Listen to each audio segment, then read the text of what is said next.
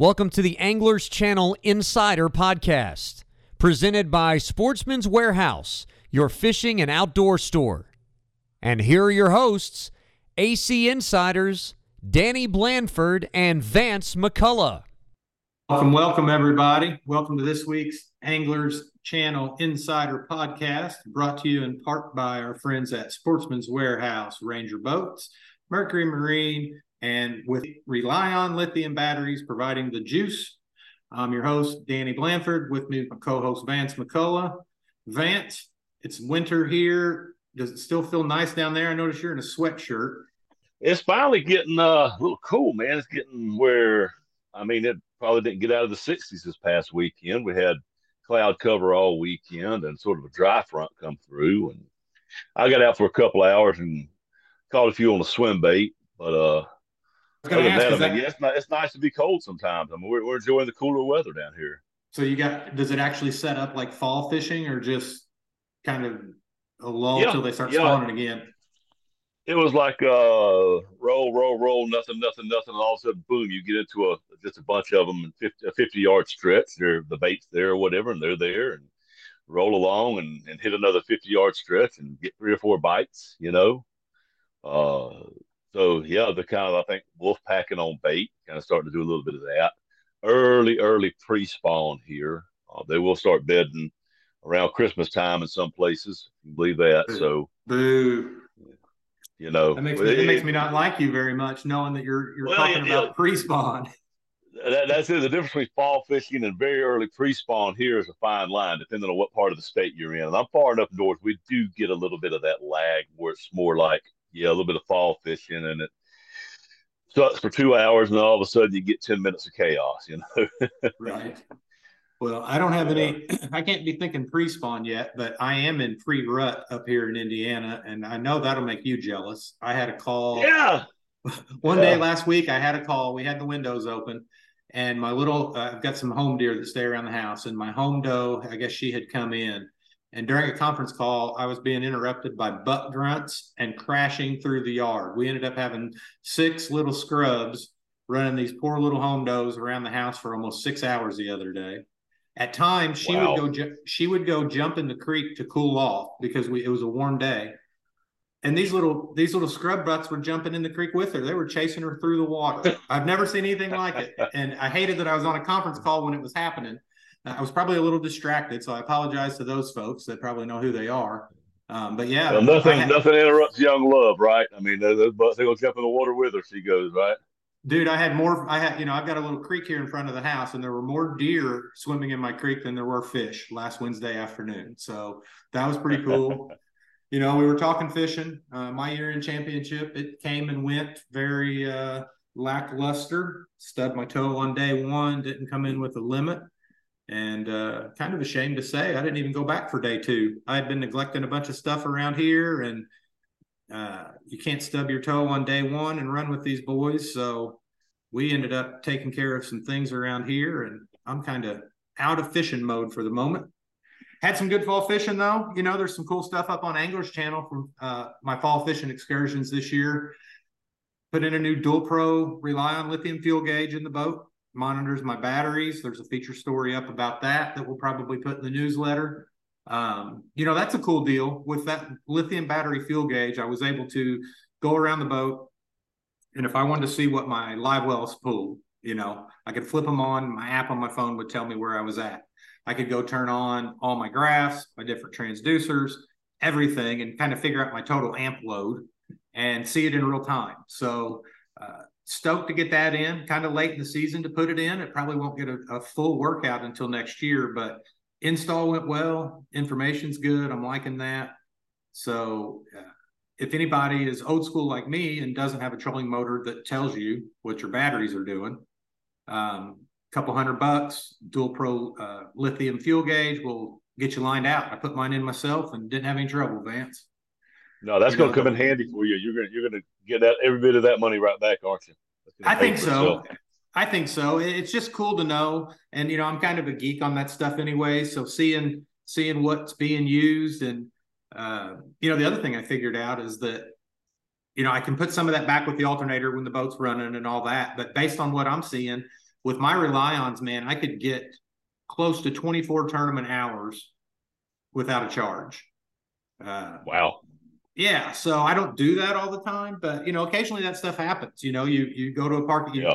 stay out of town, and some jerk pulls your extension cord or something didn't get yep. connected, and you know, I've got all the confidence in the world that I could give two two nine hour days with no problems. And I think I could probably do three eight hour days as long as I moved around a little bit during the day and the alternator gave me a little bump here or there. I think I'd be good to go. So it's a cool project. Nice. It is. It was a cool project. It's a cool gauge. Um, attacking your boat with a big hole saw is a little scary. So, you know, my only tip there was make sure you've got a hole saw for the right material you're cutting. Make sure it's a good one and measure twice because you're only cutting once, right? So, Mm-hmm. But once got the hole in, got the gauge in, that all went well. Uh, you know, the other product that I got to play with this fall were the new SEVIIN reels. Uh, you've probably seen some of their stuff.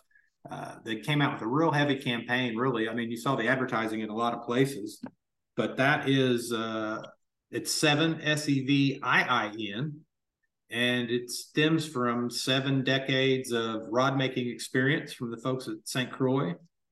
Uh, they like to fish seven days a week, seven continents, seven seas, and now we got SEVIIN reels. So um, had two of those, got an eight three to one, um, set that up for pitching light baits, and then they had a uh, seven one to one, also nice setup. Nice composite finish. You know, you can check out the full review. I did a video review, and then we've got a feature over on Angler's channel as well. So those were bait casters. Real pleased with those. Like I said, full reviews up. So give that a look. And Vance, I seen you spin around for a new spinning reel, didn't you? I picked one of those. I, I, I, got a. I, yeah, I'm, I'm, I'm on a. Let me keep up. We were doing show and tell here, so I was playing with a new Team Lew's Hyper Mag this weekend when I was catching those, you know, swim bait fish. It's uh, eight three to one gear ratio, so light Danny, I took this thing out of the box. I expected it to float out of my hands. I'm like, it's the lightest fishing reel I've ever owned. I mean, it was a dream. It cast well. I put some uh, 10 pound fluoro on it and I'm able to just chunk a long, long way with that. You know what I mean? Shallow water, spooky fish, clear water this time of year. Uh, it handled beautifully. Love that reel. Love that reel. And while we're on the subject of Lew's, I also got to fish with one of the new um, Custom Lite rods seven footer made for six to 12 pound line and a bait caster. We would get down to that bait finesse system kind of with some of this stuff. And it's a great way to milk a few more bites with bait casting gear without quite having to go to spinning gear, right? So I get that accuracy, that control, don't have to give up any of that. Uh, and the, those two things were very pivotal. Uh, you know, when I was got out for a couple of hours, was able to make the most of the couple hours I had on the water and uh, that's just some stuff people want to get on. When you get on sportsmans.com and you're doing a little shopping, look at the SEVIIN reel, look at the uh, Lew's mm-hmm. Hyper Mag, look at the, uh, you know, all the Custom Lite stuff Lew's is coming out with to complement that series of lures we saw at ICAST that they've got. the smaller poppers and, and smaller crankbaits. That's kind of becoming a big theme in the industry. And I, I got to feel like that would help a lot on the Ohio River when you get in behind somebody else in tougher water. Are, y'all, are the guys up there? Y'all are y'all playing with that stuff yet? The the bait. Yeah, no, we we've been doing small baits forever. Um, it's nice to see the development of having more options, but you know things like little quarter ounce cordell rattling spots from back in the day. Those are tiny little baits that always produce. Um, a lot of the spinner baits that we throw are smaller. You know, obviously, I'm I got one of the new Lew's uh, spin and reel rod rod and reel combos that you're talking about. Ironically, uh, last week I took a content day with JDJ Outdoors, the guy does a lot of our social for Anglers channel, and we went out and fished and just absolutely beat on them for a little while. And uh, when I got back, my Lew's stuff was here, so I didn't get a chance to take it with me and get to feel it. But I did notice that my Lew's rod, to your point, talking about action and bait specific stuff they were kind enough to send me a tube rod for uh, it's like a seven one medium heavy carbon light spinning rod and reel combo, uh, designed specifically for throwing little tubes. So I guess they know a thing or two about me and what I like because I will absolutely mm-hmm. put that thing to the to the workout. Um, got a couple different Lew's products this year, and I've been using the spinning reels uh, quite a bit. I've not used the baitcaster very much, but they sent a 3000 size uh, Custom Lite spinning reel that I absolutely love. I typically use a, a 200 or 2000 size. So when that 3000 came in, it felt a little big to me. But you know, one thing I've noticed uh, one, I was wrong. It's not too big. It actually, to me, it feels better. And I feel like with that bigger uh, spool size, that thing, it's got less twist. I'm seeing, you know, fewer wind knots, different things like that. Mm-hmm. So uh, that one kind of taught me that I do need to look at bigger spools. I didn't think I would like that, and I can't remember. That's the biggest thing I've learned about spinning rods, Dan, spinning reels rather, is the bigger the size of the spool, the less loopage and less memory mm-hmm. and less you know, all of that you get. It's just so much smoother and it looks funny. But I've got um, I got some, some smaller uh, spinning rods with 3000 series reels on them because it serves me a lot better that for that very reason, the, the spool size. Yeah, that was a new thing to me. You know, I spinning reels have not been part of my arsenal for a long time, and and it's not. I don't have a a long history of growing up with them or whatever, so I'm kind of DIYing and learning my way through it. But it jumped out at me. I mean, it is a noticeable difference with that three, and with that being a carbon light, even though it's a bigger reel, it doesn't feel any heavier or any more awkward or whatever, you know. So I've got some smaller size Daiwa stuff that I'd used in the past, and switching over to the 3000 size uh, Lew's Custom Lites, I've been real happy with those. So. Uh, yeah. Well, I'm gonna be honest. You know, we talked to Drew Gregory the other day with the Kayak Adventure Series. If people didn't hear that podcast, they need to go back and listen to that. The coolest thing that's kind of been played on my mind since we talked to him was the uh, side pot for the smallest bag. We're micro bagging now. And I saw a couple posts you had on Instagram where, you know, showing these little fish, you can weigh, uh, well, measure them down to five inches, right? So you're trying to get like a 25 pound, 25 inch, sorry, uh, bag would be like the goal. Mm-hmm. I've kind of got some of my stuff out, got to play with some of the old brim fishing gear and little tiny crawfish tubes and spinning rods and stuff. I'm I might go fish one of his tournaments and just spend the whole time just trying to win the small bag. Just you know, uh, have you? I mean, I've never done that before. Have you? Would that not be no. kind of fun? No, I think you know bringing I, the fun back to fishing. Yeah, I thought about it a little bit too because if there's any kind of format that would work real well down here, it would be that. right? yeah, right. If, if, you want to make sure every, again. Yeah, right. Everybody's got a limit. You know, they're illegal to bring to the yeah. scales for us, but everybody's got a limit. Having so. fun.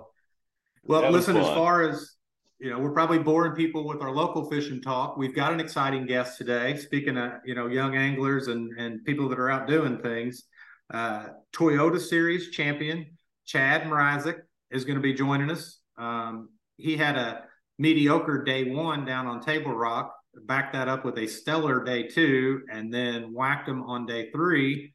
And that young man took home a couple hundred extra thousand bucks. So, folks, stick with us. Uh, I'm going to take a quick break, and we will be back with Toyota Series champion Chad Mrazek, and we're going to get the scoop from him. So, stick around.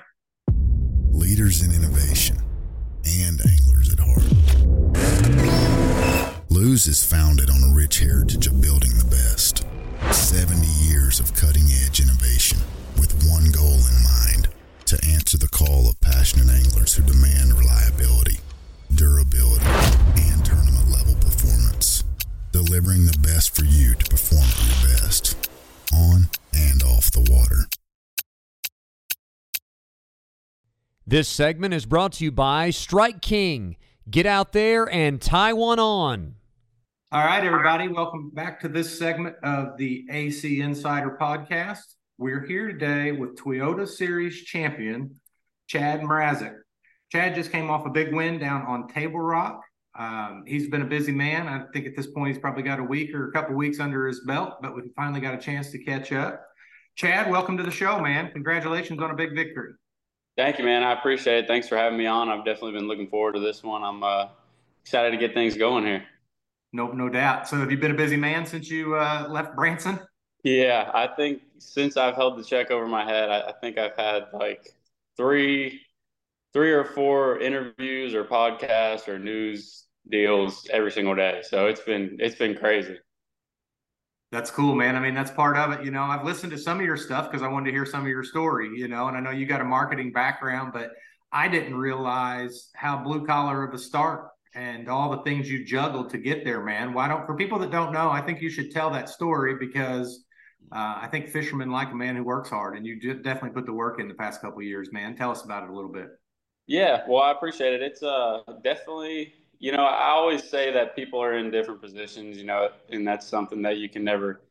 Obviously, it's something you never you can blame somebody for. You know, things just work out the way they work out, and and um, you know, when, when you have a dream, you got to chase it. Um, I've been fortunate enough to have to to have some really good support at home, and and as far as uh, you know, sponsor wise, have some really good support as well. But but yeah, man, just started out. Um, it, it, it wasn't it wasn't possible without me going to and without me without me taking the right steps to to put myself in the right position financially to be able to go ahead and, and drop everything and chase it and and uh, you know that's what I did I, I, worked as a mover and and um, it was uh it was hard work you know I, I say blue collar and, and that's uh exactly what I'd describe it as you know I was working uh, 18 sometimes 19 hour days and and um, you know I liked it. I, am a I'm a big big advocate of, of physical work, physical labor, and and um, moving is definitely not something that um, uh, I guess is cut out for everybody, especially here in Houston and in the heat and those long summers.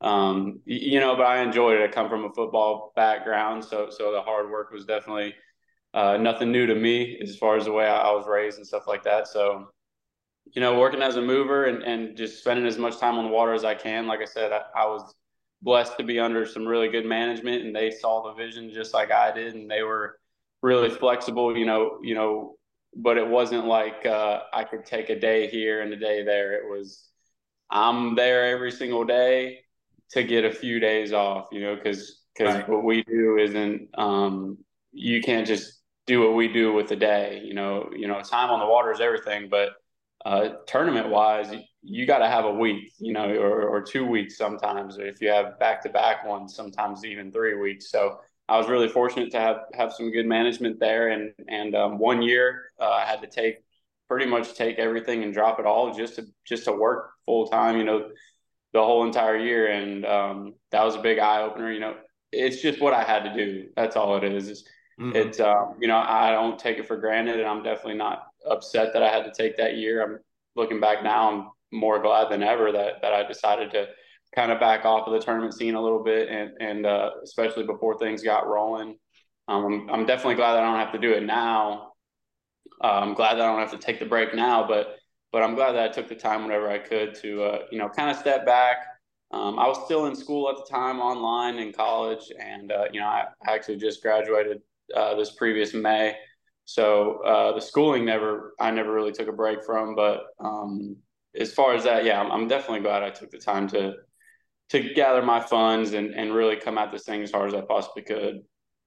You know, hearing you talk about that break, when you step back, did you did you find yourself getting more hungry? Do you think it was beneficial to Absolutely. Uh, to grind on 80 hour work weeks and think about the alternative of being a bass pro and that that had to help a little bit with focus right it's almost sickening like you you have to I mean, I was moving and I was really busy, but but I that's the only thing I could think about is fishing and, and being and I love to compete. So um, fishing, I love being on the water and I love you know spending time in my boat alone. I love being in the outdoors, but but it's just something about competing that's always has always driven me. You know, I'm not a crazy hard, uh, you know, super super competitive guy. You know, I'm I'm definitely competitive whenever my boat hits the water, but I'm not. Uh, I guess I wouldn't call myself super competitive, but I love to I love to be in in the competition. I love camaraderie and I, I love the uh, you know I just love to compete bass fishing. I'd say I enjoy being in the tournament scenario more than I do just going out and fun fishing. Mm-hmm. I, we've talked about that on the show some, and I feel the same way. I feel like the prep for an event is probably more fun than the event. There's something about that mental stuff, and and I know there's a lot of guys that feel differently than me about that, but it's good to hear somebody else say that. And for folks that don't know, you know that time period you're talking about taking some time off. I mean, you're you're you're young now, right? Twenty. How how old are you? Twenty three.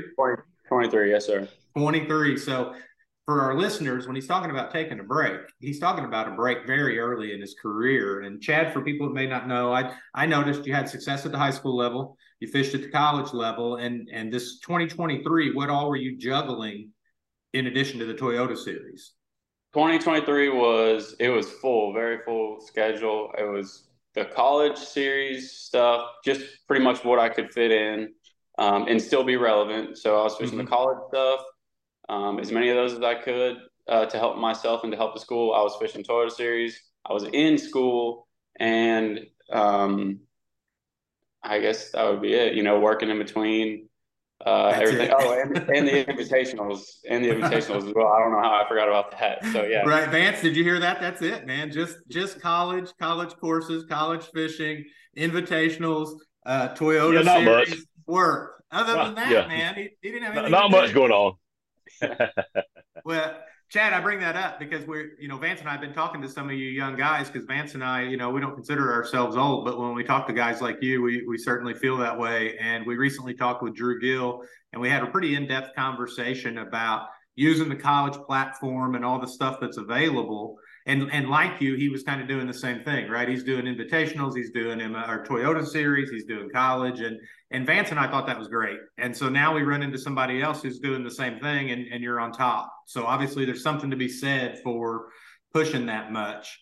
Vance, you got a chance to hear that. I mean, how, what do you think about how this fits in with what we've talked about before? I think we're building a generation of tougher anglers. What do you think?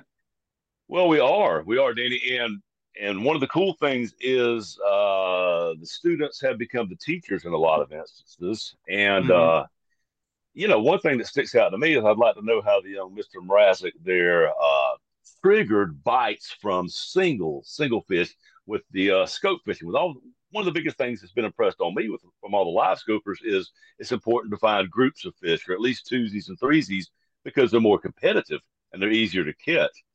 Uh, that being the case, dude, how did you trigger bites from single individual fish, and why would you target those to begin with?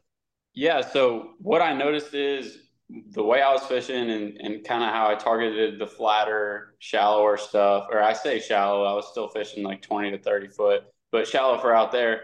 What I noticed was it, for whatever reason, I guess that's just where the smallmouth were set up. So um, I don't think the fish in the drains that I was fishing for were, were keyed in on um, bait balls as hard as the ones in the main river were. So if that makes any sense, I, I, think if I were to back off and go to the river channel like I fished on day one and chase, you know, schooling fish, I guess you could say, then then you know, obviously, yeah, they are more competitive and, and you are more likely to get uh, a lot more bites doing that. But um, my average was a lot better the way I was fishing, and and um, you know, when I would pull into these drains and these ditches and these little creeks that had fields and field standing timber, I just didn't see many groups. So I, I, wouldn't say that I was more so like, look, it's not like I would not cast at a group of fish.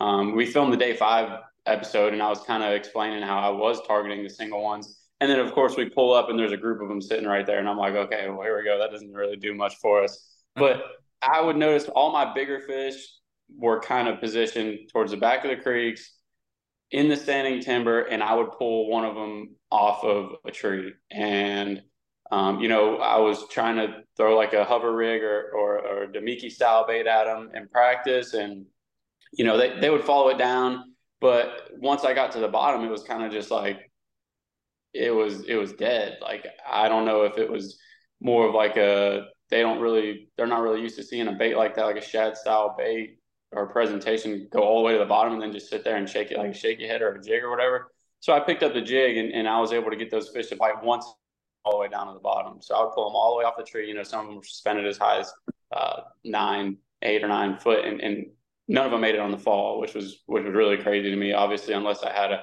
a group chasing bait like out towards the mouth of one of my little pockets.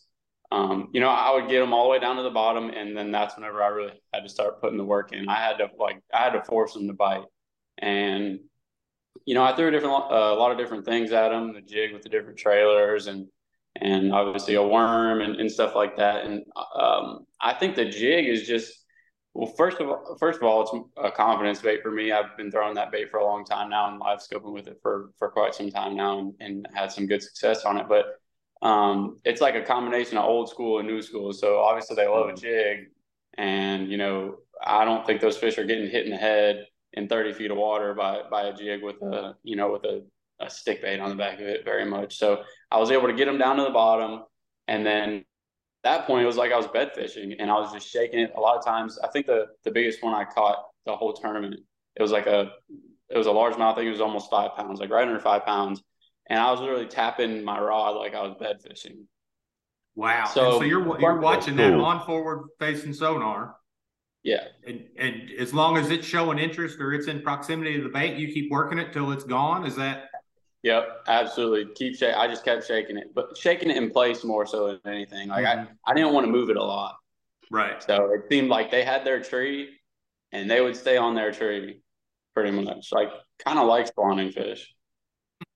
That's interesting. So that's resident fish. Resident fish can be territorial. Is that? Do you feel like that was a trigger? Then these fish lived there, and they were being sort of territorial. Hey, this is my tree and that was the, the deal. How why you were able to catch individual fish when everybody else yeah. is usually targeting groups. I'd say yeah, because because I, I wouldn't. I think a lot more smallmouth would have gotten weighed if there were a lot of smallmouth out there chasing bait with all the other fish. So definitely, yeah, residential is, is a definitely a good word for it for sure. And did I understand you right? So the the fish was say maybe eight foot deep below the eight eight foot below the surface. So you probably still had branches and tops there, right? Yes, and then sir. so you so you're throwing to that, and then you're following basically as close to the trunk as you can, and they're just mm-hmm. trailing mm-hmm. it all the way down to the bottom, huh? Yep. So most of them were like big fields of standing timber, just straight trees, just straight tree trunks. And then every once in a while, I'd say every like 50 trees, you would see one with a bunch of branches sticking off. I don't really know the names of the trees out there. Right.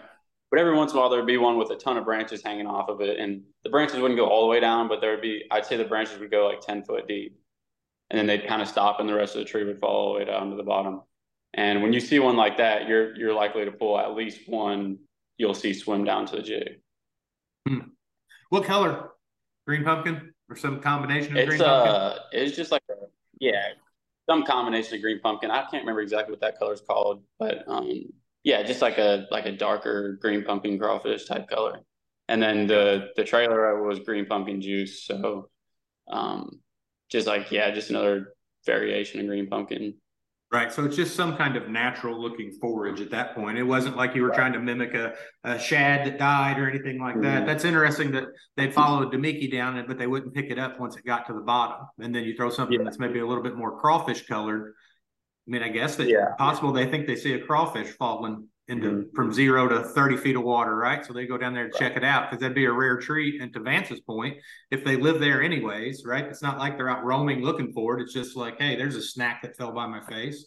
Yeah. Uh, I do the same thing with Twinkies and Ding Dongs. If somebody waves one in front of me, dude, I'll chase that thing 30 feet if it's, you know, free snack. So, yeah.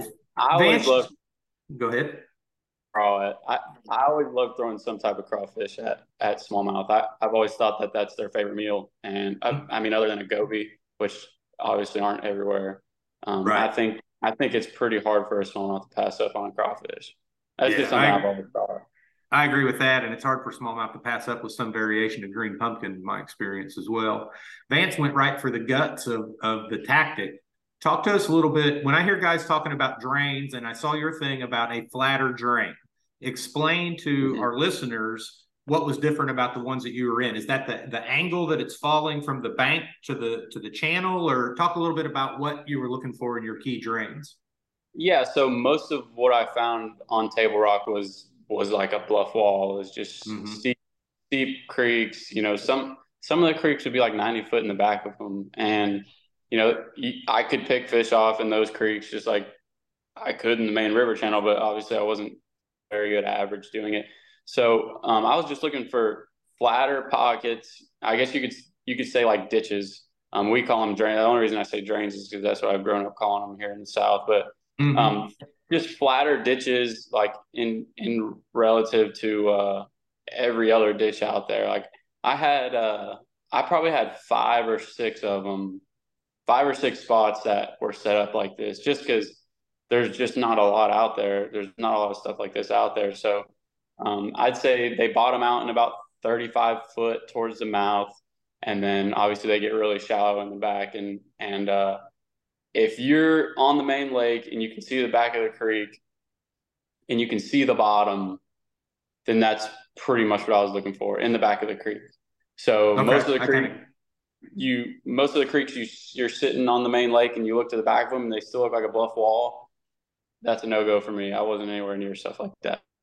So I was okay. looking for the flatter ones, and that's that's just because I felt like the fall was happening, the transition was happening. Um, you know, th- this time of year is it's a really exciting time of the year. You know, everything starts moving. It seems like everything comes to life and dies at the same time. I don't know. I'm just weird about the fall. I love the fall, and uh, I didn't think we had enough time for that for that bait or or uh, you know whatever they were feeding on to to come in off the main lake and get all the way to the back of the big pockets, the bigger creeks. So that's why I kind of targeted the flatter, shallower, um, shorter, like smaller creeks right off the main lake because they did have time for those fish to fire up and those fish to feed. Because they could get to the back sooner because it was a shorter journey, basically. Right. Like, right. right. So the, the bait right. could get back there quicker, and therefore bass from the main river could move in there quicker. Mm-hmm. Exactly. there's some, yeah, there's some thought in there. I like that. Uh, Vance, what do you got? Well, I think that speaks a lot to maybe time management. Is that I mean, so often tournament fishing comes down to decision making and time management. If the fish can move back there more quickly and get where they want to be, then I guess you could too, Chad. Is that part of the thought process? I could hit more spots in the day doing this, or did you mm-hmm. really just sort of slow down and milk the same few spots all day anyway? How, how did that play out for you? Uh, it kind of worked out a little differently. You know, day two, I had a spot really close to takeoff that I actually started on this spot all three days because I knew the potential. Every time I set the hook there, it was a big one in practice, and and um, I found the spot in pre-practice, and then I fished it once in practice, and both times I was there, I caught one. I caught fish over four. Um, the time when I hit it in official practice, I caught a five-pound smallmouth and like a spot on just under four. So that spot worked out good, and I didn't really expect it to work out as good as it did on day two. But that one, um, it was shallow drain, uh, kind of close to takeoff, but everything else was way far up the White River. Um, not as far as a lot of guys went, but I was I was a good ways up there. Um, and I'd say it was more time management for me to figure that out in practice. So obviously, I'm not against running around and finding new water and fishing new water in the tournament. I think that's a good thing, and I think that's always a, a good thing to have your mind open to is fishing new water in the tournament. But it helped me a lot in practice once I kind of got out. I didn't really take the first two days of practice into consideration as much as the last two because the weather was so different. Um, I feel like if we would have had the same weather as the first two days of practice, which was rainy and, and cloudy and cold, um, I feel like the tournament would have went a lot differently. Uh, I, feel, I feel like I could have caught him doing whatever I want. And then once that weather came in, no clouds, um, it, it, got even colder, uh, high pressure. It was just hard harder for me to get fish to bite. But like you said, time management wise, it was better for me to know what I'm looking for in practice. What's your home lake, Chad? Lake Conroe. It's just okay. like an hour north of Houston. Yep, did some TTBCs down there. Um, oh yeah, and and I've spent time in Branson on Table Rock. There's nothing really similar, is there? No, not at all. Yeah, I don't even fish standing timber on Conroe at home ever.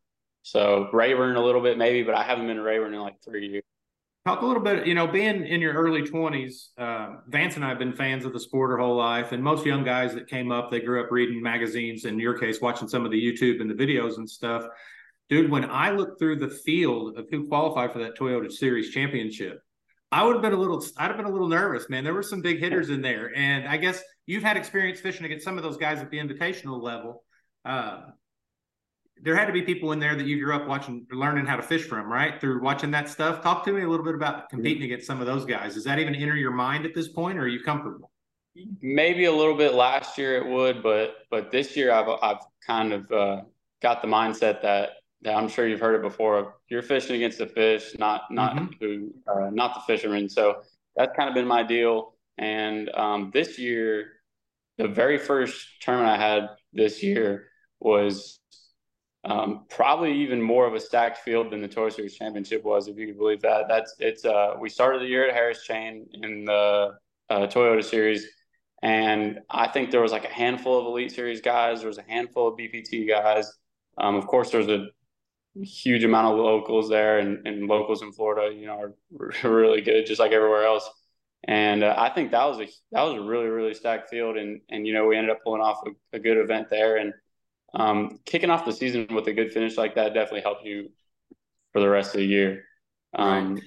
Slumps happen and things like that happen, but you know obviously you got to fish your way out of those. You can't really get yourself out of a slump by sitting on the couch. So I don't really I don't really pay much attention to to to who's entered in the tournament really.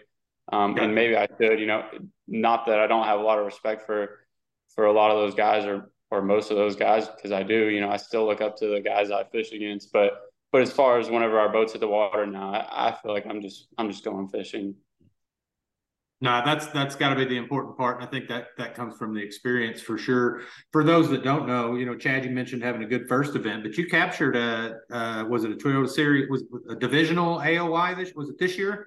Yes, sir. Yeah, we we won the Southern Division. We got the Angler of the Year title in the Southern Division. So that's awesome. So, and then obviously, you know, you had uh, you beat out Emil Wagner, right? And he was BF coming off of some big stuff at the BFL level, and he was on fire as well. And then I saw Drew came in third. He was a Plains division, so the cream rose to the top on that one. A lot of young guys in that that that absolutely shined in that deal talk about some of those guys in that did college help prepare for some of that or was it the grinding on the the other stuff you think um i'd say it was more so everything else the college stuff to me was kind of just um i took it i took it seriously you know but but this is my second year doing i was in college during my first year as a, as a full-time fisherman if that makes any sense at all it probably doesn't but i was in college and i was just doing what i could um, in the college stuff. So um, I'd say preparation wise, everything else kind of got me more in tune for that. I, would say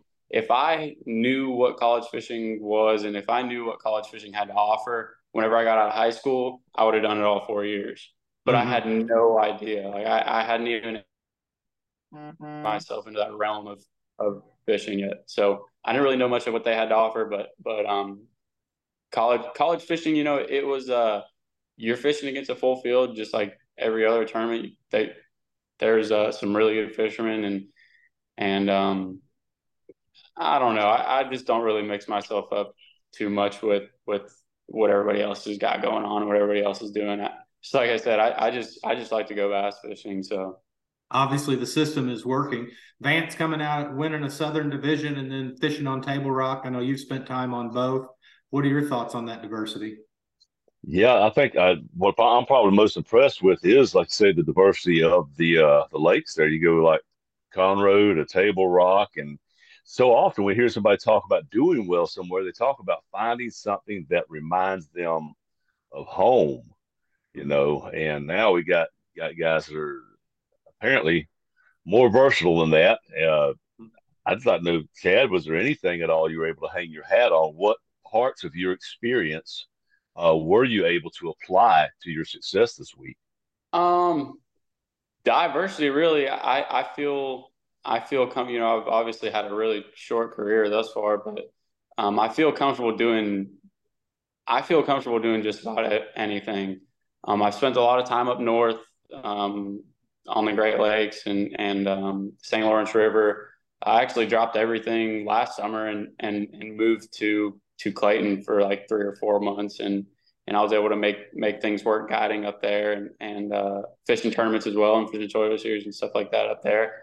But just being diverse definitely is, is what's kept me kept me alive. I feel like uh, the Southern Division isn't isn't my home division by any means. That's that's more so Florida and, and Georgia and and sometimes I think they go to Santee Cooper and and um, you know I fished that division once before uh, the previous year, and I did okay. I, I, I didn't have a, a, breakout year by any means, um, but I had it marked off on the calendar and it said that's the division I want to win. I want to I want to AOY that division before we keep going to the next adventure. So I'm glad I did that. But my home division would be the like the southwestern. I think it would be, and that's more like Rayburn stuff like that. And I, am going to spend a little bit more time at home this year. Um, tournament wise, I haven't, like I said, I haven't been to Rayburn or Toledo or I haven't really spent much time here on Conroe in, in, in years, but um, I'm always able to come home and, and fish on Conroe for a day or two whenever I get a chance. um, I'm pretty fortunate. My mom works for United, so uh, the airline. So if I have to fly home for for a photo shoot, 6th Sense, one of my sponsors, is right here by the house. So if we have to do a photo shoot or something like that, we can take care of it. My dad's got a boat, so I fly home and, and fish here on Conroe. But um, as far as what you asked, I don't. I think just being diverse and having an open mind is is my best part of my game for for new bodies of water. Uh, I I know that you're not able to do exactly what you want to do everywhere you go. I I'm not going to top 10 an event fishing shallow drains on the St. Lawrence River. That's just not going to happen. I don't care who you are. But um, being diverse, having an open mind, uh, making changes, making last minute decisions during the tournament, things like that are, are, things that I've learned through tournament fishing. And that's why I'm such a big advocate for putting yourself in as many of those tournament situations as you can is you're not going to learn to make those decisions or, or uh, trust your instinct or trust your gut by practicing. Obviously, practice is great, and practice for tournaments is amazing, and and that's how you find the winning fish. But but learning to make decisions like that, I think you get better at doing that by fishing tournaments. So so I like to fish as many tournaments as I possibly can. Yeah, and that's one thing that was impressed on me early on. Uh, I was fishing one of the well, ABA tournaments around here, not far from the house, one of the little $50, $75 entry fee tournaments. And the old guy looked at me and said, I was what, maybe 20 something, you know, you know, that's your age. He says, you really want to learn how to fish, you need to go get some of these bigger tournaments. Go be a co-angler or something. He said, you don't learn to play poker by playing for paper chips, uh, paper clips. You, you learn right. to play poker by playing for real money, right? So the higher level of competition, the more you jump into competition, I guess the more you learn how to play the game regardless of the playing field. Yeah, I think Vancy hit on something there too. You know, we've asked that question a few different times, and it seems the the younger the angler that we ask that question to, the less important a home technique is. Right. So so you guys, Chad, you guys are learning that there's not any one thing. It's about being able to do it all. And and that's a little different, which is interesting because I've heard you talk about in your story about wanting to prove at a level and then move to the next level and then prove at that level and move to the next level. Uh, yet when you're going as far as you are, I mean, that from Conroe to the St. Lawrence, obviously diversity. Yeah, it, it's about the bass at that point. Um, talking about upcoming season and fishing in the South, you earned yourself a spot to the Red Crest, right, in March. What else you got going on? So you doing what? What? What's on your schedule at this point? So right now, I'm I'm obviously going to be at the Red Crest. That's going to be a big one. I'm really excited to, to get to that one and and uh, you know showcase what we got going on for 2024 that way. Other than that, I'm going to fish the full division, the full schedule the invitationals again. Um, you know, obviously, there's a lot of talk going on with with uh, with changes being made and stuff in different organizations and stuff like that. But just the way I look at it is, um, I've started my book, so I don't think that that um, you know starting another book somewhere else is really beneficial for me. And and as far as you know, making a living and and and uh, paying my bills, paying my paying my boat note, paying my truck note um, I feel in a, feel like I'm in a really good position sponsor wise and, and and and financially to be able to make a living um, with the schedule I've got planned next year. So we're going to do the, the invitationals. I think I'm going to I think I'm going to fish nine Toyota series and then and then maybe maybe a few tournaments around home and um, and then the Red Crest. Yeah full schedule. Do you have a sp- some sponsor announcement that is forthcoming, or have you already made one? I thought I heard something about yeah. some, some, new plans. Is that something you can talk about yet, or not? Um, yeah, kind of. I, I can't get really too far into it, but but we've got a I've got a big uh, you know I've got some help next year coming along, and and um, something I'm really excited about. I've got I've got pretty much everything.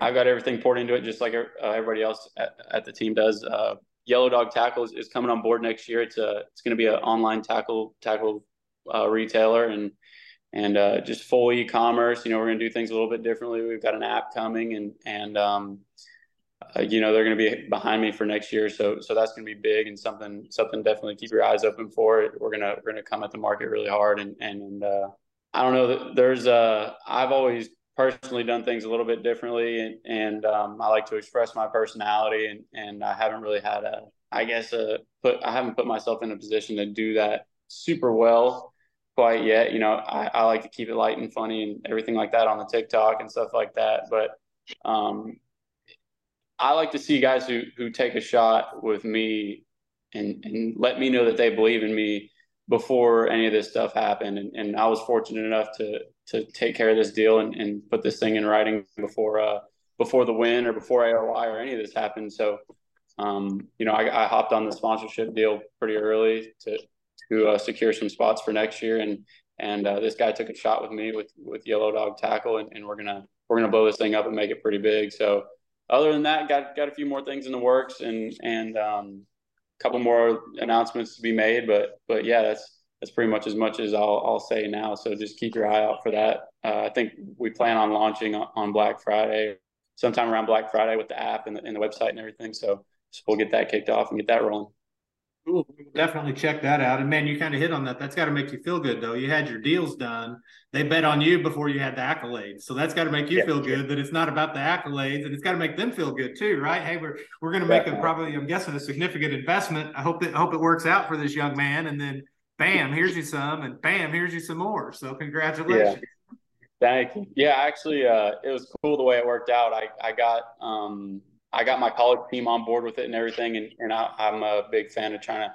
I like to help everybody who, who's helped me in the past. So um, once I once I locked this deal in, I got them affiliated with the college team at Lander University there in South Carolina, and and uh, I think the first tournament, the tournament after they announced that that they were going to be representing them this season, uh, my old college partner won uh, like a 200 boat tournament on on Hartwell, and I was like, that's awesome. This guy thinks I'm I'm a, you know, he doesn't think I'm full of it at this point, and then right. and then I go and win the first one too. So so things are definitely on the right track. So I think uh, as long as we keep the momentum going, then then everything's gonna just fall into place just right.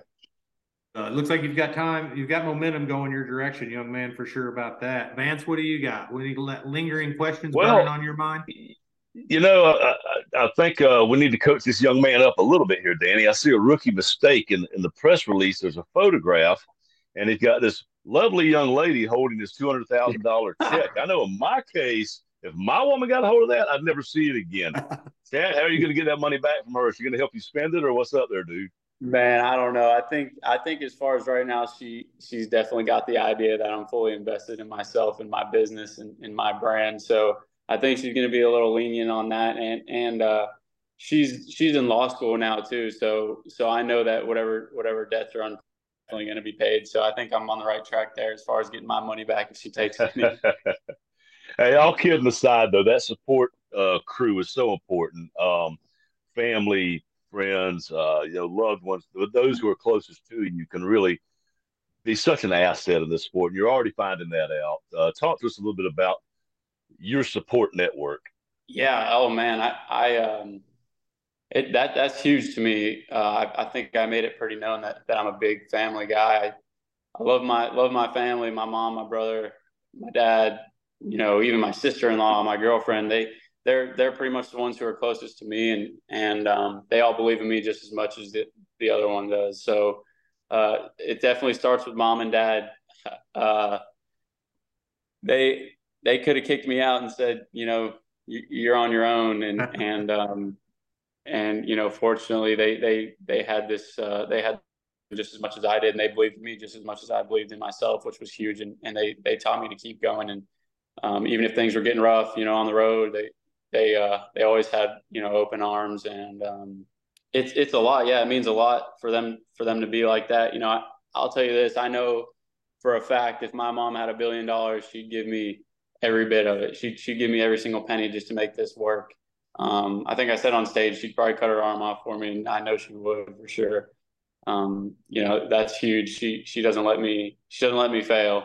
She doesn't allow it. So, um, you know, and then it's fishing at the same time. You know, th- things aren't always going to go your way, um, mm-hmm. and and uh, that was a little hard to adjust to um, at first. You know, I started off the invitational season this year pretty rocky uh, at Okeechobee, which was really not I didn't really have that in my plans. You know, I, I planned to start the season off really good, and that was just kind of a train wreck of of uh, of an event there. And and uh, you know, I had to wear it. I had I had to wear that one on my shoulder, get on get on to the next one. And family were they were definitely there to support me to get me to the next event. I think I was in Florida for like five weeks in between um, the first Toyota, and then I think I had like two college events, and then I was at Okeechobee for the Invitational, and then somewhere in there I was back for the Toyota on Okeechobee. So it was crazy. I don't know. I talked about this with somebody else. I think it was Jody White with MLF.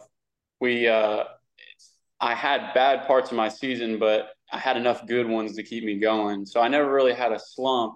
I would just kind of have a bad event, and then I'd go ball out in three of them, and then I'd have a bad one, and then I'd you know go do good in two of them. So uh, my bad ones were definitely not enough to outweigh the good ones, like by no stretch of the imagination. So yeah, those are growing pains, man. That's not a slump. Those are growing pains. Those are to yeah. be proud of, and you earned every one of them. And I think that's what helps come championship time is those those little bumps along the way, man. That that builds character, and apparently it helps you make good decisions on the fly.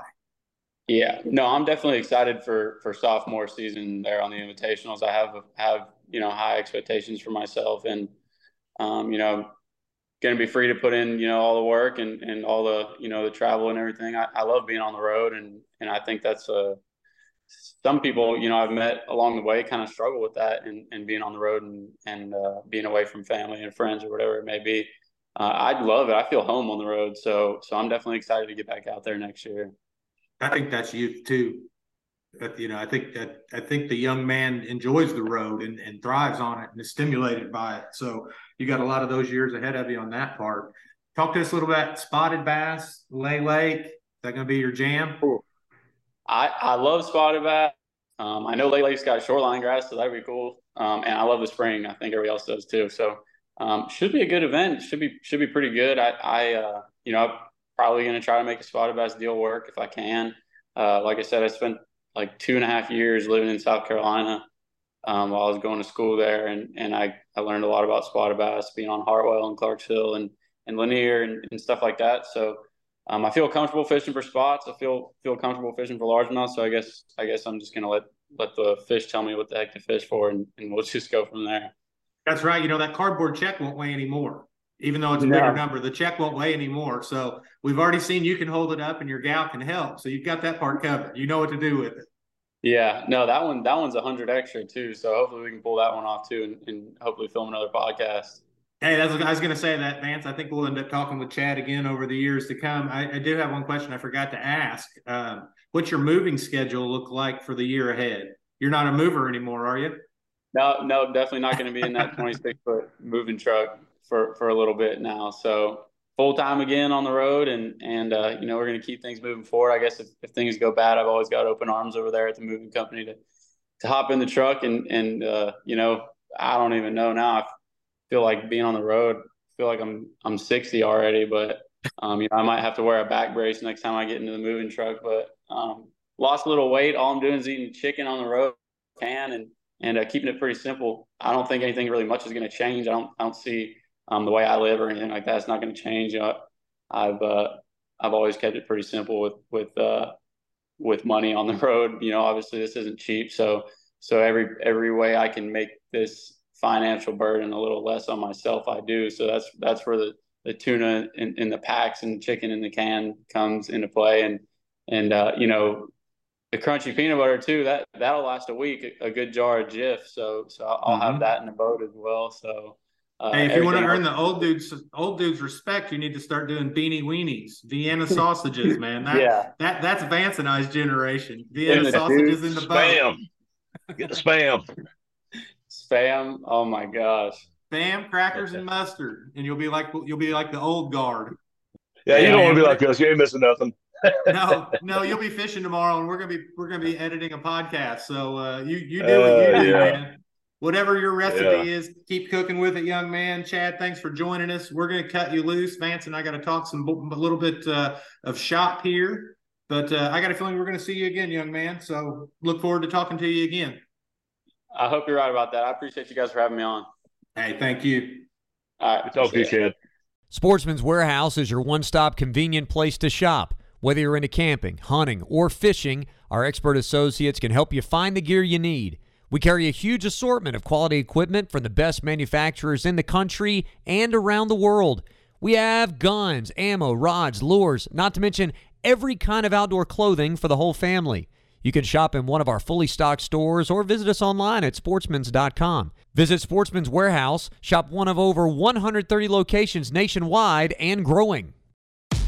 Since 1968, one boat company has stood as the gold standard for quality, performance, innovation, safety, and resale value. Ranger Boats. Ranger's passion for perfection is evident in every boat that leaves our facilities, whether it's bound for lakes and rivers for fishing and fun, or targeting trophy tuna and blue water. Ceaseless innovation results in top tier boats that have made Ranger the go to for tournament anglers and weekenders alike. And the new Z521R and Z520R redefine what a premium bass boat can be. Ranger, still building legends, one at a time. This segment is brought to you by Mercury Marine, encouraging you to go boldly. Welcome back, everybody. That was a great interview, Vance. Um, man, I'm seeing a theme with these young guys, man. They are tough, they are hungry, and they're not bothered by things that bothered me when I was that age. And it, it man, it's showing out there on the water. Yeah, they're um well educated you can tell they put in their time and they and they scour all the information sources, and there is so much information, and they're not afraid to put in the work when they're off the water. And I think that's such a big part of it, though. Not just the tackle prep and all that, but the mental side, the mental prep. And they hit the water, man. They're ready for business. Well, the last two young guys that we've talked to, you know, they finished one and third respectively, right? You know, our, Drew Gill, we talked to him a few weeks prior to the mm-hmm. event and he and you know he said some powerful things that really resonated with us about making sure he understood the language and didn't have to rely on a middleman. And you know his his tournament was the same way as day one wasn't that strong but each day he just kept chipping away at it and ended up with the top three. And then of course chad i mean you know he was what 13 something on the first day. Mike raber from indiana was leading with a high teen bag. So he was five or I, two I days. know, yeah, Raber had day one, day two, and and Chad just kept yeah. chipping at it, and uh, he got it done. Man, that's mental fortitude. And I tell you the thing that jumped out at me, and I want to talk about this just a little bit, and I want to do it in a way where it doesn't end up being a knock. But you know, I mentioned stuff would bother me at his age that doesn't seem to bother them. And you look through that field at the Toyota Series Championship, man, it was stacked. Former elites, MLF, BPT, I mean, there were a lot of really good anglers in there. And when I asked that question, our viewers won't see it, but when I asked Chad about it being intimidating, I mean, I, I kind of felt like he looked at me like I was stupid. Like, dude, there's nothing there to intimidate me. Mm-hmm. And that, that to me speaks volumes about the young class. Because if I ever pulled up and saw some of these people at a ramp, it'd get in my head a little bit. And maybe that's because I don't have the confidence that they do or whatever. But it got me thinking are they tougher or has the star power been diminished some the past couple years because we've seen so many new stars being born you follow me like yeah. the, the, yeah, the, same yeah. eight, the same eight or ten guys aren't winning everything that that mm-hmm. were winning everything when i was coming up and and really even five years ago it was a very common set of names at the top and now we've seen some young guns come in and knock those names off so many times do you think there's still prestige with some of the generation that we follow, or do you think that the young guys just don't care? Yeah, I think along with the wisdom that, that Chad shared there, where he said, Hey, man, it's about fishing against the fish, not other guys. You know, having your eyes, you know, your focus where it belongs. I think that's part of it. But to your point, uh, I know when I was growing up, I'd get the old Bassmaster magazine from my uncle. There's three events a year you know, on that level. And then there's a classic. You watch the show on on uh, you know, the Bassmaster show on TNN or whatever. And uh yeah, Roland Martin, Hank Parker, Jimmy Houston, Bill Dance. You see these guys on TV every Saturday morning. There weren't all these other YouTube channels for anybody else to have access. They were the gatekeepers of the knowledge. They were the guys with the magic and the the secrets. And there were some secrets back then, you know. Um, Roland Martin been smarter than anybody during his career about using the latest technology, good information, everything to his advantage, you know, to go out and compete and to put a stranglehold on the rest of the competition. Well, now it's so hard. You know, I was talking with a uh, Fletcher Shryock the other day, fishing with Fletcher, and he was talking about this. It's not that we don't have secrets; it's just that they don't last two months anymore because everybody wants to be the guy to show you how smart he is on the internet. So there mm-hmm. goes all the secrets. There goes all the secrets. There goes all the mysticism and the magic and all that. You know what I mean? Where we used to be in awe of these guys. And uh, somebody once said that you know, magic is just like technology that you don't have yet, right? You go back Mm-hmm. 30 years with a cell phone, dude. You know how cool would you be if you took your cell phone went, went back in time 30, 40 years ago? You know what I mean? It's like Right. so. I think I think there's a lot of that. A lot of the the mental psych out that we maybe experienced growing up is maybe it is gone, and maybe it's that way in broader society. Maybe that's kind of sad.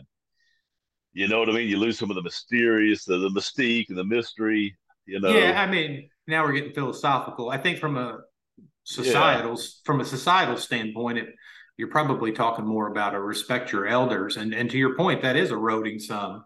Um, of course, you know, whenever I was young, my parents thought I was a know-it-all, and I don't, or that I thought I was a know-it-all, and I, you know, it's not that I didn't respect them. I don't know. I, I still always respected that. You know, through experience comes knowledge, right? And if you'd have had YouTube back then, just think how much more smarter you'd have been and really stuff in their face. Yeah, I do know. I probably would have blew myself up, man. I, I had some weird pyro things that I was into as a kid. I like Uh. things to go boom, and man, I'm glad there was. I'm thankful to have been raised without YouTube, because I would have gotten in trouble. And I'm thankful that there's no photo, phone, video proof of anything that went down. Lord And have I'm- mercy, yes. and I'm thankful that the only thing I had to worry about was to keep my trouble on a low enough profile that it didn't get circulated around GE. You That's know, if right. I, my dad worked at General Electric, and if I ever came home and he said, "Son, it's all over GE," I knew it was bad because that was like Uh-huh. Facebook. That that was the Facebook, right? First, first shift new, second shift new, third shift new. It's all over GE, boy. You've got to do better. And uh, anyways, Uh-huh. we got sidetracked there, but no, the young guys are using the technology without a doubt, and and they don't seem to have that intimidation factor. And I, you know, I maintain that seeing King Kong knocked down several times by, you know, a non King Kong competitor maybe makes you think a little different of King Kong. And Yeah. uh, you know, I think these guys are coming out with a mindset that they can do it, they can win. Their peers have won, so therefore they can win. And well, in, in case of you know guys like Chad, they're just doing whatever it takes, man. Whatever Mhm. it takes. You know, he seemed to be thriving on the gypsy lifestyle. And I made the comment in the interview. I think that's youth. You know, you love traveling in your 20s too. I, I mean, I love traveling. I, I was a Mhm. boat rep and had half the country. I mean, I lived like a gypsy, never thought anything of it. Yeah. Drag my my mid 40s year old ass out into the world now and try to send me on a, you know, a three day loop through multiple states. And it- I just don't travel as well. Uh, Yeah. But you know, I know there's guys a lot older than me and you that are still kicking it, kicking tail out there on the tour, and they're getting it done. Um, but there's some up and comers that are hungry. They will not be able Mhm. to rest on their laurels, or they'll get eaten alive out there. I think. Yeah. Yeah, and and Chad nodded to it. The changes in the industry, the tightening of the size of the field going forward in the next year or two with MLF, and maybe Mhm. that's reduced opportunities. And he seemed undaunted by that, almost motivated by that. Uh, you know, again, that's youth, that's youthful enthusiasm, and uh, good on him, man. Good on him. Ride ride that enthusiasm for all it's worth. And uh, they are, you know, they are smarter. They they do learn more these days. The information is there. They're taking advantage of it. And Yeah. uh, Well, I, you know, even even down to the electronics on the boat, how to use those, and and he was able to break down his pattern really really well for us. Very, he knew what he was doing and why he was doing it. He didn't luck into a few fish. Mhm. You know, Did that seem weird to you? Thinking about a fish that's eight foot below the surface of the water, who would swim down to 23 feet to pick a crawdad up off the bottom? Not it does it seem weird the fish would do that, it seems even weirder that somebody would figure out that's what the fish is doing, would slow down enough in a tournament practice setting and study it enough to put all that together. Mm-hmm. You know what I mean? So good Well, on him a- for doing that. Yeah, I had a light bulb go off when we were talking to him because in prep for that tournament that I referenced to you, uh, I was fishing a fairly narrow creek, but there was a shelf, there was some wood on it, and several different times I would look with my forward-facing transducer and I would see a cluster of fish there. And on a couple of occasions, you know, I was going down the bank flipping a small finesse jig, but I would turn the scope out, I would see something, I would throw out there. I caught two wipers, you know, white bass hybrid mix. Mhm. Caught two wipers over five pounds on a finesse jig off a standing timber out on the creek channel. And both times I threw out there. I saw the fish go down. I saw it eat it, and, and both times I thought, dude, that's got to be a big one, you know. And I I caught those two wipers, and I, I quit doing it. But ironically enough, where we were catching good quality bass, there were wipers mixed in with them. And when he was talking about that, it got me thinking about my own example of, well, yeah, maybe maybe there were there were good quality bass mixed in with those wipers, and the wipers were just the more aggressive ones. But yeah, I, I only did it. I probably threw it four groups with that uh, little finesse jig, but I caught two fish. So 50% of the time I would throw over there and catch one. It just was the wrong species, and I wrote it off. And I'm thinking now, probably should play with that a little bit more because several times I've seen guys talk And I watched a show with Ott DeFoe, uh, one of his programs, which that's the first time I've watched Ott's program, and the videography and it was fantastic. But he was throwing Alabama rigs and just smacking a wiper, getting it unhooked, throwing it back, and then throwing it in there and catching a big fish and uh, you know a big bass. And so Chad talking about to your point of figuring all that out, and then you know to have the patience to let a jig fall down there and then be mm-hmm. tap. You know, I do the tapping trick like it's almost like packing a can of chew or something. You know, you just pop, pop, mm-hmm. pop on the rod. Uh, but I would never have thought to do that for a fish that's sitting in 22 feet that I'm looking on at LiveScope. Right. Yeah. He's just right. kind of bringing together everything he knows. Like, okay, this is the guy on the bed looking at a bait, and as long as they're showing interest, I'm going to keep working it. Well, hey, maybe it works here on the, on the bottom in 20 foot of water as well. I mean, the fish is down there looking at it, and I can tell this now because I got underwater eyes. Well, I did this. I manipulated the bait this way, got this reaction. Fish was starting to ease off. I shook it a little. He got right back, nose back down on it. You know, uh, just amazing um, what we can do with the ability that we have now, our underwater eyes, and the way these young men are, are using that, uh, it's just I'm constantly uh, just entertained to say the least by what, what I'm learning uh, the different ways people are using the technology. It's really really fun. That's one thing that surprised me on doing these podcasts is when we talk to these guys and and kind of get those things. And you know, I'm sure we have listeners that listen to the whole thing, but um, you and I get to hear the whole thing and and before we hit record and after we hit record, and it's been very informative, you know, to learn about their mm-hmm. mindset and some of the stuff they're doing. And and I'm kind of surprised. I've seen some things that used to be old come back. You know, the jig and worm, the jig and worm combo. I, I can remember some really old Bassmaster magazines where I read about that. Now they were mainly, you know, a curltail worm, but mm-hmm you know, I would say that that was written about extensively in the 80s. And I don't and all those bass are dead now.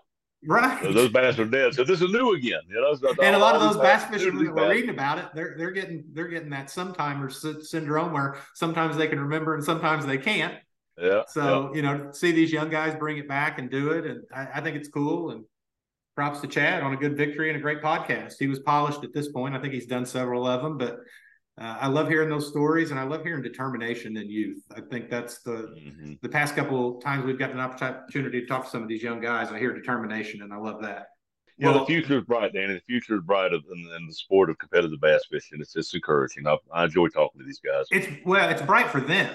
For me, sitting back in my 40s, thinking maybe there's still time, dude. It's it's not bright. It's bleak because these boys will take my lunch money so fast that you know, yeah. I got, I, I'm I'm slowly putting a dream to bed here, and that part's kind of sad. But you know, speaking of determination, one thing I'm determined to do is to still get up a tree this afternoon. So ah. I know I got to rub it in a little bit because you could go out back and catch yeah. So, well, I got to go to football practice. See these little little guys I'm coaching over here at the, uh, the academy with my buddy. I jumped in and said, "Yeah, I'll help you coach football. You know, we'll be done by the end of October. Okay, well, they they done messed around and got into the state championship this weekend. So here I go, another week of coaching high school football, and uh, Saturday Darn we'll ride down there and do what we can do. Yeah, but I enjoy it. You're breeding champions. You should be proud of that, dude. you know, coach. yeah, yeah. I can't complain too much. I was going to fish a tournament this Saturday, so it's keeping me off the water. But I tell you what, they're a great group of kids. They're great families, and uh, I'm very fortunate to get to know these young men, and their families. So it's always a happy, sad deal, right? Um, yep. I, those, those fish aren't going anywhere, man. Those fish aren't going anywhere. I'll catch up with them next week. well, I'm worried yeah. that my deer may be going over to the neighbor's farm. So, with oh that, boy. With that said, let's put this thing on the trailer. We appreciate everybody listening. We appreciate Chad for joining us and MLF for helping make the connection. So with that, tight lines and bent poles to everybody. Vance and I are out of here.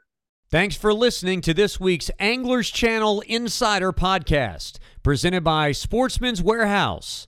Also brought to you in part by Pro Charging Systems, makers of the Dual Pro Chargers, TH Marine, Trickstep, Toyota Bonus Bucks, Costa Conserve and Compete, and of course, anglerschannel.com, your number one tournament bass fishing resource.